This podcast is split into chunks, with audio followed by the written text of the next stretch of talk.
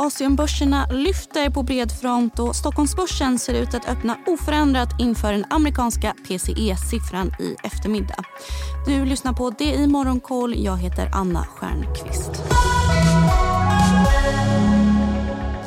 Turkiets parlament har godkänt Finlands NATO-ansökan.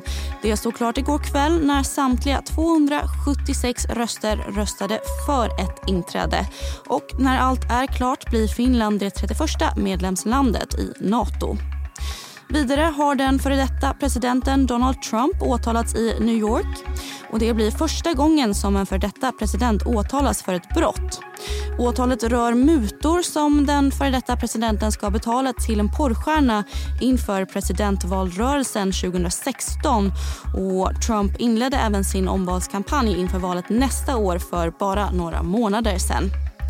I övrigt fokus på den amerikanska inflationssiffran PCE idag som centralbanken Fed följer noga.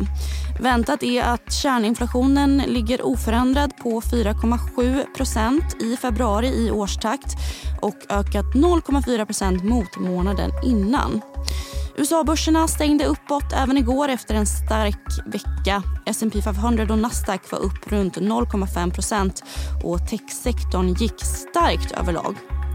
Biden-administrationen har föreslagit att likviditetskravet för medelstora banker ska höjas samt att likviditetsstresstester ska uppdateras och det till följd av bankkollapserna i landet.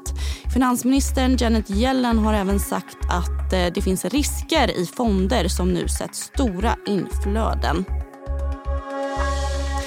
Asien nu, Shanghai och Shenzhen samt Hongkongbörsen stiger runt en halv procent. E-handlarna Alibaba och JD.com stärks 4 respektive 7 procent. Har du också valt att bli egen?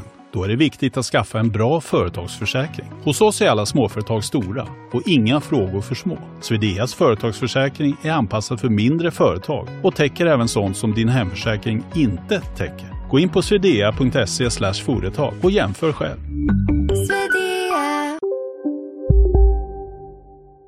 Alibaba planerar nu att notera sin logistikverksamhet på Hongkongbörsen, rapporterar Bloomberg. Och JD.com vill knoppa av två av sina verksamheter inom industri och fastighet. Kinas industri-PMI sjönk till 51,9 vilket var något bättre än väntat. och Tjänste-PMI steg till starka 58,2. I Japan stiger Tokyobörsen närmare 1% Inflationen i Tokyoområdet sjönk till 3,3% i mars. Försäljningen i detaljhandeln steg mer än väntat i februari. Även arbetslösheten steg dock oväntat med 2,6 så till Sverige där priset på Stockholms bostadsrätter var oförändrade i mars. Det visar Danske Banks boprisindikator. Rensat för säsongseffekter sjönk priserna 0,3 och Samtidigt steg faktiskt priserna för bostadsrätter i storleken mellan 40 till 60 kvadratmeter med 1 Enligt Danske Banks senaste prognos ska priserna ner 25% från toppen förra våren. Och spararna på Nordnet och Avanza tankade svenska bankaktier under kursrasen i mars. Det visar färsk månadsstatistik från nätmäklarna. Handelsbanken toppar bådas köplistor. Idag presenteras den amerikanska PCE-siffran vid halv tre vilket som vanligt följs upp i Börskoll som ni hittar på di.tv. Dessutom presenteras inflationssiffror från euroområdet. Kärninflationen väntas stiga till rekordhöga 5,7% mot 5,6% i februari. Mer nyheter som vanligt på sajt di.tv och i Börsmorgon som sätter igång strax och som ju även släpps som podd klockan 11. Det är fredag den 31 mars. Jag heter Anna Stjernqvist.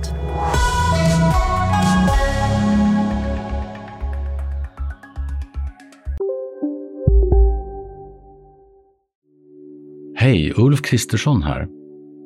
På många sätt är det en mörk tid vi lever i. Men nu tar vi ett stort steg för att göra Sverige till en tryggare och säkrare plats. Sverige är nu medlem i Nato. En för alla, alla för en. Där det finns ett samhälle, där finns det brott. Krimrummet är podden som tar brottsligheten på allvar. Jag bjuder in landets ledande experter och tar upp aktuella rättegångsfall för att begripliggöra den kriminalitet som kryper allt närmare. Du, alltså, du kan knäcka ett eller några gäng, men det kommer komma nya och så kan vi knäcka dem sen. Men att du ska knäcka allt forever, det kommer aldrig ske. Det är infinite gain. Lyssna på Krimrummet, en podd från Expressen med mig Kim Malmgren.